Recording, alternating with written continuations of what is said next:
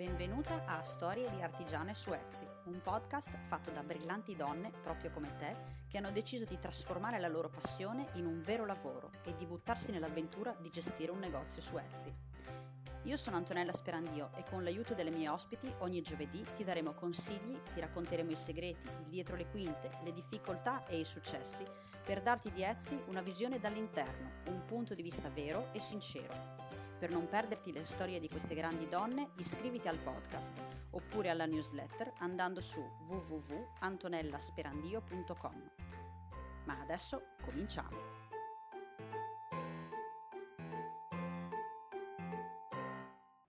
Ciao e benvenuti a una nuova puntata di Storie di Artigiani su Etsy. Oggi sono qui con Marina e Elisa, che sono le due creatrici di Tramai, che è un nome che mi sta particolarmente a cuore.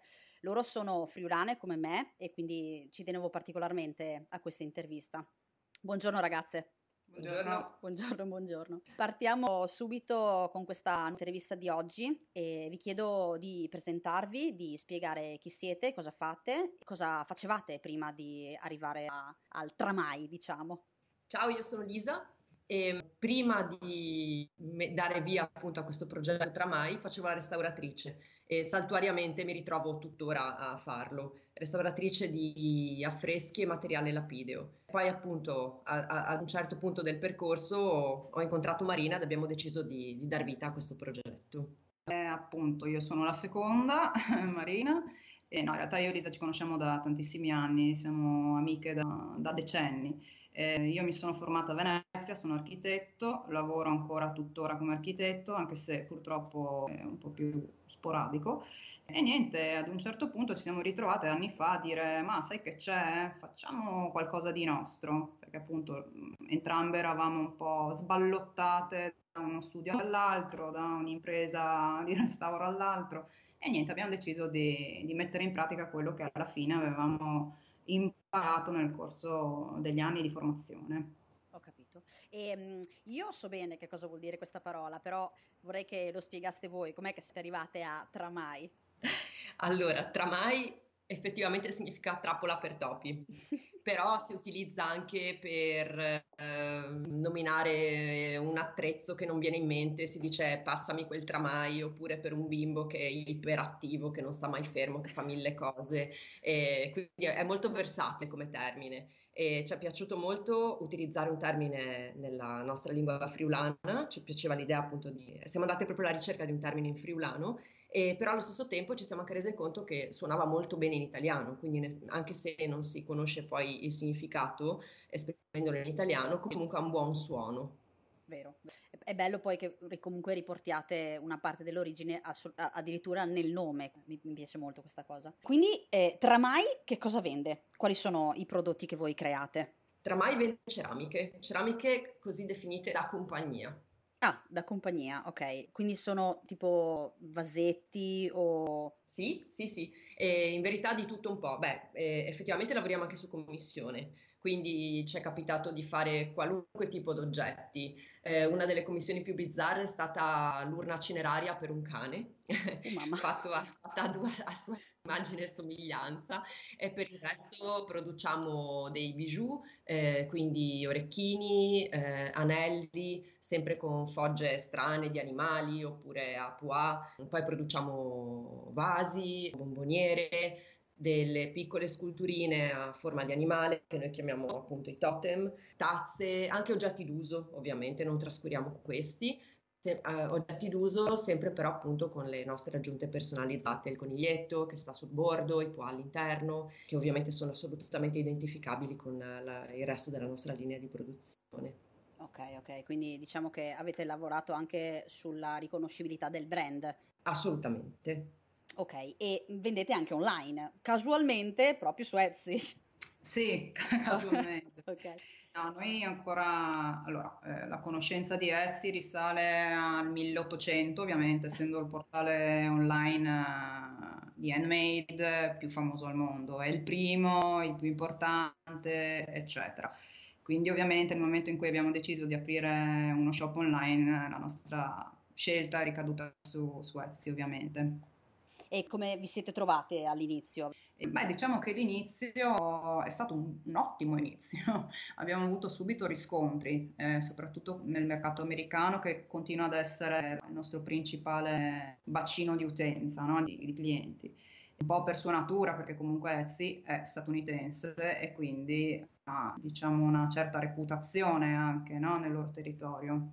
Eh, infatti uno dei motivi per cui siamo entrate in Etsy è proprio questo, perché ha una reputazione decennale ed è uno anche degli aspetti più positivi di Etsy, nel senso che diciamo dà garanzie sia al venditore che all'acquirente perché nel caso di problemi, di dispute che possono eh, sorgere tra l'uno e l'altro, è un buon partner di riferimento, perché tende comunque sempre a difendere un po' il negoziante, perché giustamente Etsy riconosce nel, nel negoziante eh, di fatto il suo cliente vero e proprio. E quindi noi da quel punto di vista abbiamo sempre avuto esperienze super positive, eh, che poi riguardano anche gli stessi clienti non abbiamo mai avuto persone maleducate o, o arroganti o insomma esperienze negative, abbiamo sempre avuto eh, contatti super super buoni, dei feedback super buoni, nonostante magari dei problemi derivanti dalle spedizioni.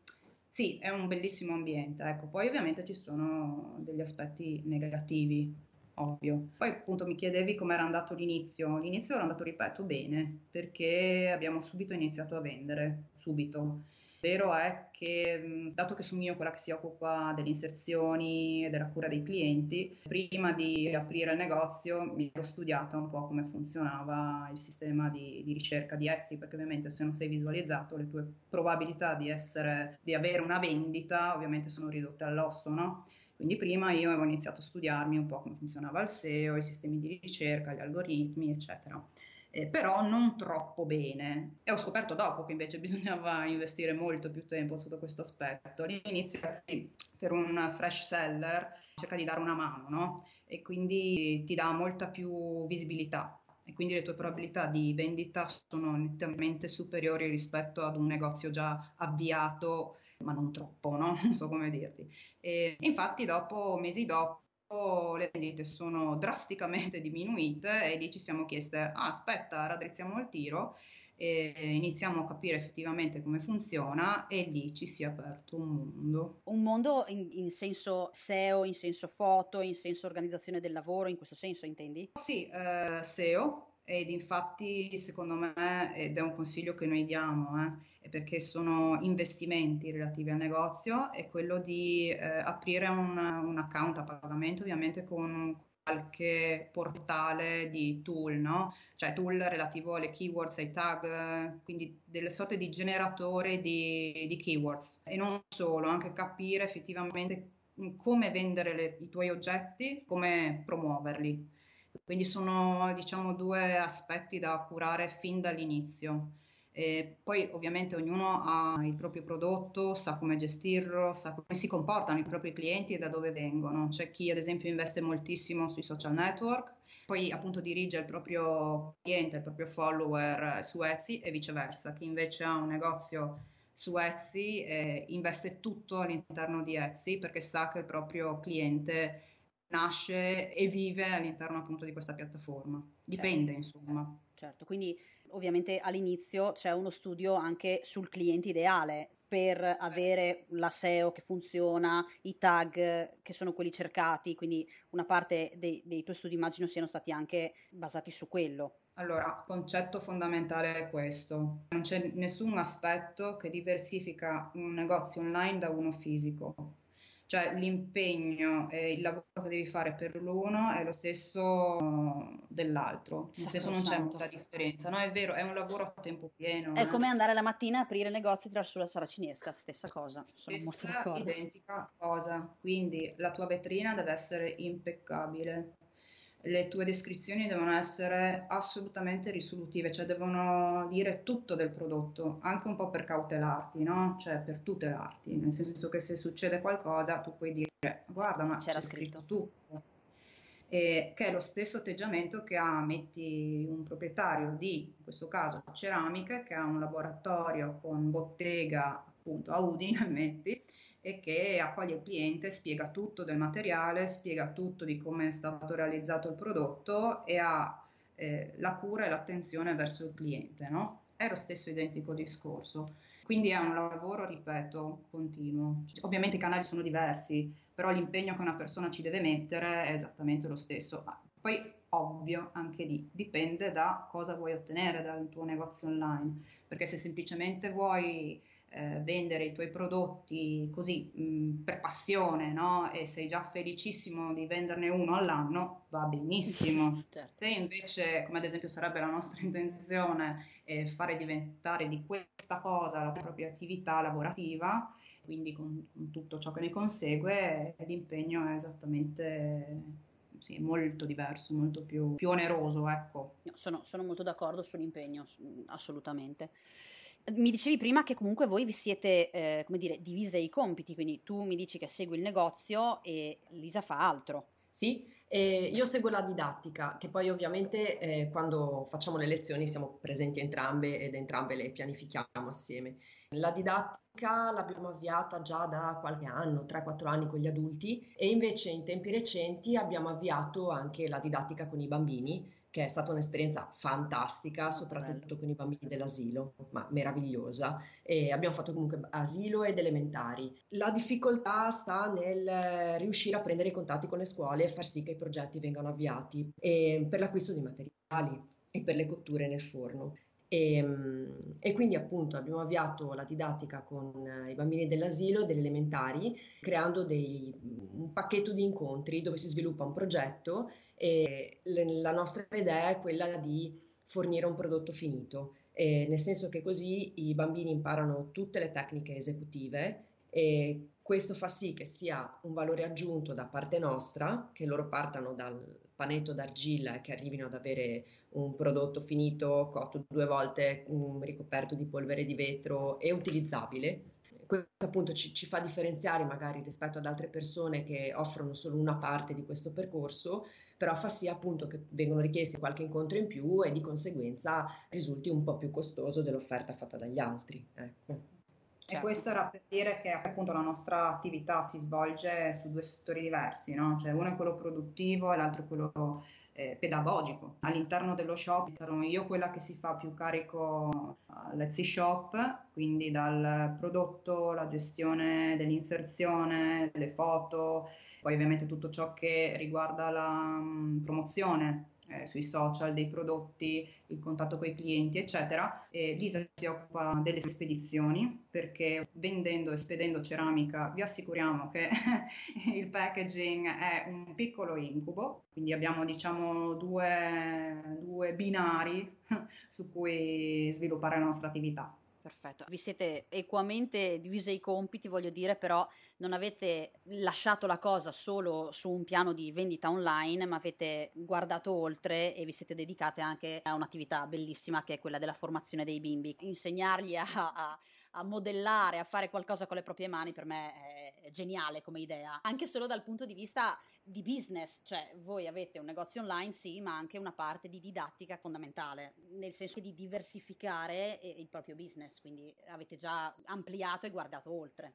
E poi sai cosa, eh, ripetiamo, non faremmo quello che stiamo facendo se eh, effettivamente non, non, ne fossimo assolutamente convinte e contente, perché la didattica dà veramente tantissima soddisfazione, tanto quanto un feedback entusiasta o da parte di un cliente oppure, non so, appunto un'immagine, una foto che lui ha fatto con, non so, il coniglietto che gli è arrivato in mano al figlio che Tito, ed è una persona magari che vive in Australia, quindi sai lontanissimo è la stessa identica soddisfazione. In più, recentissimamente abbiamo fatto un corso con dei ragazzi di età superiori, primi anni universitari, alcuni di questi hanno dei disagi. Beh, è stata una delle esperienze più belle che abbiamo fatto in, wow. in questi ultimi anni perché ci sono delle realtà veramente, veramente molto belle che andrebbero supportate eh, a più non posso perché esistono appunto questi, questi, gruppi, queste associazioni che sviluppano dei progetti, ma veramente di integrazione reciproca, che ti fanno veramente sperare ad un futuro, un buon futuro, no? nonostante i tempi cupissimi Che bella cosa che avete detto. Già qua si può capire che cosa può essere avere un'attività artigiana handmade fatta con le proprie mani, cioè non solo il negozio online, ma anche immergersi in una realtà come quella che avete descritto voi, quindi avere a che fare con persone che hanno dei disagi e trovarne eh, il lato positivo e, e la visione positiva del futuro. Volevo invece chiedervi, mi avete già accennato prima, come avete fatto eh, inizialmente a farvi conoscere? Mi dicevate dei social, mi dicevate di questo studio comunque con la SEO, quindi c'è tutta una serie di mh, passaggi che si fanno per arrivare a farvi conoscere. Voi mh, come avete fatto questa strada? Il, nel nostro caso appunto la parte social non si integra con la vendita di Etsy, nel senso che i nostri follower solitamente non sono i nostri acquirenti, mm. è gente che, che ci ammira, ci segue, eccetera. Quindi di fatto eh, soprattutto Instagram, che è il canale in cui noi puntiamo maggiormente, perché ovviamente le immagini con i nostri prodotti stanno come la crema pasticcera sul bignè. e... Perfetta per l'ora della merenda. Anche voglia. E, um, il 70-75% dei nostri follower sono tutti italiani, no? E, mentre eh, i nostri acquirenti e follower uh, di Etsy sono tutti stranieri. Quindi c'è una sorta di, di gap no? tra i due mezzi. Ecco. Quindi noi abbiamo puntato moltissimo sulla SEO. È un lavoro che per uno che invece preferisce stare con la testa china sul tavolo a foggiare piccoli animaletti con le orecchie, è un lavoro veramente orrendo. Anche però... chi non vuole, non è proprio la più piacevole delle cose sta lì sulla eh, SEO, però ahimè. Ed è anche un po' frustrante perché ovviamente cambia tutto in maniera molto veloce, quindi non è che una volta che tu hai realizzato un'inserzione mettendo i tag giusti, quelli lì ti durano per sempre, no, ti durano massimo un mese, quindi dopo devi ovviamente riaggiornare il tutto, quindi è un lavoro che non finisce mai, è un po' come un incubo, come sono, sai, quei giochi di escape room, che tipo devi trovare tutti gli indizi per fuggire dalla camera, è la stessa cosa, quindi noi di fatto, per appunto rispondere alla tua domanda, abbiamo investito subito, subito sul, sul SEO, anche perché appunto primi, il primo mese era andato molto bene per noi, che non avevamo mai venduto nulla online, e successivamente invece c'è stato appunto questo vuoto cosmico eh, di vendite, per cui abbiamo detto ok, c'è qualcosa che, che, forse dobbiamo studiare, capire meglio e appunto ci siamo imbattute su, su, su tutti questi strumenti fantastici che sono Google Analytics, mm. Marmalade, quindi così, no, c'è tanto lavoro, c'è tanto lavoro e bisogna impegnarsi e ovviamente non c'è mai la certezza di successo e questa è la parte ovviamente più frustrante, no? No, no, capisco, capisco, è giustissimo, però eh, chi la dura la vince, come si dice, e infatti eh, voi ci siete, ci siete come. E, mm, un'altra cosa che, che, volevo chiedervi, voi lavorate in due, vi siete equamente eh, divise i compiti, l'avreste fatto lo stesso se foste in singolo? Sarebbe stato estremamente difficile, anche perché il modo in cui ci siamo divisi i compiti è stato estremamente naturale, ad esempio nella, nella creazione Marina Foggia e io decoro. Sì, un singolo lo reputo difficile se non impossibile perché ci sono troppe, troppe cose da fare eh, troppi aspetti da seguire e anche perché comunque ci sono i momenti di sconforto che sono fortissimi, magari il fatto di essere in due in cui magari una volta s'abbacchia una e l'altra la solleva, poi si invertono i ruoli, è abbastanza fondamentale. Bello, molto bello anche questo che avete detto. E, um, un'altra domanda che volevo farvi era recentemente Etsy ha, ha aumentato sia le commissioni sulla, sulle vendite e estese anche alle spedizioni. Voi come avete preso questo aumento di commissioni e di costi in generale? Allora, dal punto di vista delle commissioni su, sulla vendita mi sembra equo, nel senso che non, già la, il punto percentuale era veramente basso, quindi un 5% non è che sposta e nel nostro caso specifico, invece, ciò che incide moltissimo è il costo della spedizione. Vendendo ceramiche, noi abbiamo dei costi di spedizione molto alti, spesso sono quasi alti quanto la vendita dell'oggetto stesso, se ad esempio l'acquirente è metti australiano. Quindi andare a pagare mm, non solo perché c'è sempre stata eh, una, una, commissione anche sui costi di spedizione, che è il costo della transazione. Quindi in realtà la vendita di un oggetto non ti costa solo il 3,5% nel momento in cui lo vendi. Hai fatto molto bene a dirlo. Perché c'è un 4% di transazione che io glieli do, guarda, super contenta perché se c'è qualche problema Etsy ti protegge, cioè il venditore è sempre protetto, il discorso che facevo prima. E, ehm, quindi se c'è qualche operazione non troppo trasparente, Etsy dice aspetta un attimo, non spedire nulla, ti do io l'ok. Quindi il fatto che dia questo servizio a Etsy gli do volentieri il 4%. Il 4% però non è appunto l'ultima delle spese, c'è anche, attenzione, noi viviamo appunto in comunità europea, quindi abbiamo l'euro, quindi c'è il cambio, si becca una percentuale anche sul cambio mm-hmm. che è elevata. In più tu hai anche il 4% sulla transazione della spedizione. Ad aumentare il tutto, cioè tu vai da un, un 10% di quello che ti costava prima tra spedizione, eccetera, si passa dal 10% al 16% adesso con le vendite, perché appunto hai, eh, come dire, obolo, ecco, che dai a Etsy sulle spedizioni. Non lo trovo corretto perché, ripeto, la spedizione è una spesa per il venditore, non è una fonte di, di rendita. Ecco. C'è poi un'altra cosa che vorremmo tanto suggerire eh, di, di, di, cambio nella gestione di queste, di queste percentuali. So che sarebbe una cosa veramente complessa, però è fattibile aprire delle aliquote, nel senso che ok, io ti do il 15%, 16%, quello che è sulla vendita del mio prodotto, io che vendo tre prodotti al mese, ok? non trovo equo che questa percentuale sia la stessa che va a incidere su un venditore che invece vende 300 pezzi al mese. Cioè dovrebbe essere un pochino più equipartito, un po' più democratico secondo me, un po' più anche in base a quanto un venditore effettivamente riesce a vendere o meno mensilmente. Non so, mi sembra una proposta non, non, non troppo forte, eh, anche perché considera che più uno vende, più uno vende, perché ovviamente più vendi, più sei visualizzato e più vendi. E dato che Etsy sa benissimo, ripeto, che il suo cliente non è il cliente finale, ma è il negoziante, secondo me sarebbe giusto dare un po' più di turnover, no? Cioè nel senso anche piccoli shop, anche più piccoli del nostro, abbiano un pochino più di possibilità di, di vendita e in base alla quantità di merce che riesce a vendere, ovviamente andare a pagare la percentuale, partendo da una percentuale base, che decide Etsy ovviamente, via via ad aumentare a seconda appunto del, del, del volume complessivo d'affari di un, di un negozio.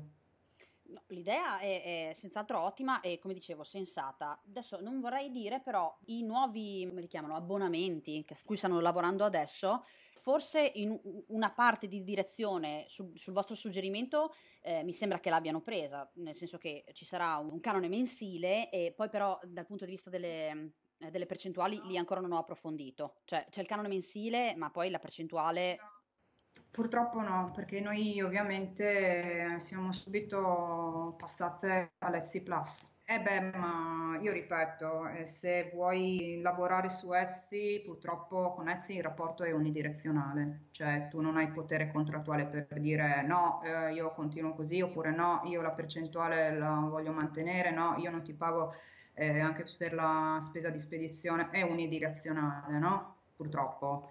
Quindi di fatto se il portale in cui vendi, cioè se il tuo negozio ti dice guarda io ti, ti aumento l'affitto, però ti metto in via centrale in città, no?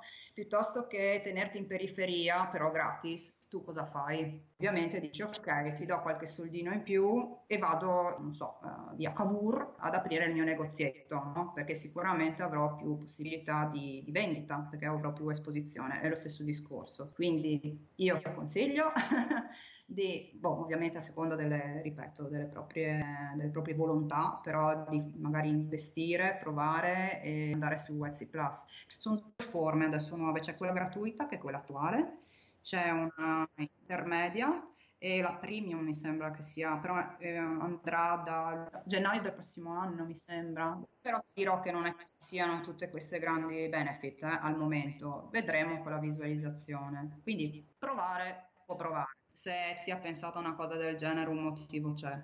Secondo me sotto c'è, ma giustamente, se io ho un cliente che mi dà comunque dei soldini per un affitto, metti, no, mensile, ho un occhio di riguardo verso questa persona perché mi dà continuità, cioè non devo aspettare una sua vendita per incassare, ma cioè io sono un po' cinica eh, su queste cose, però effettivamente è logica, no? Cioè, se io ho una, una, persona che mensilmente comunque mi, mi, dà dei soldini per un servizio, la preferirò rispetto ad una persona che me li dà giusto quando succede che magari vende un piccolo. Eh. Certo, certo, no, no, è verissimo, verissimo.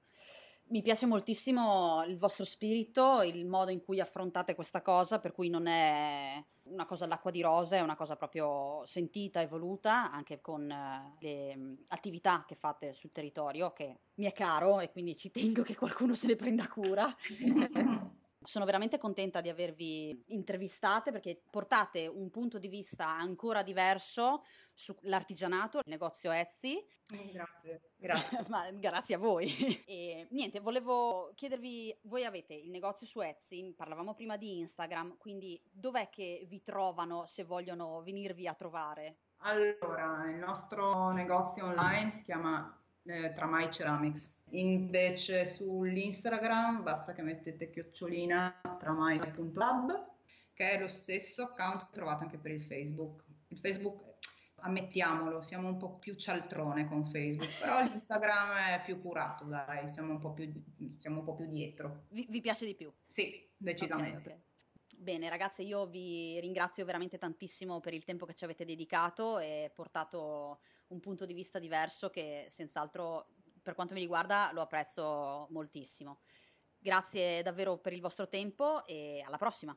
Grazie, Grazie a, te. a, te. Buona giornata. Ciao. ciao, buona giornata. Grazie, ciao ciao ciao. Un'altra puntata è finita e un'altra storia è raccontata. Io come sempre ti ringrazio tanto di essere stata qui con noi.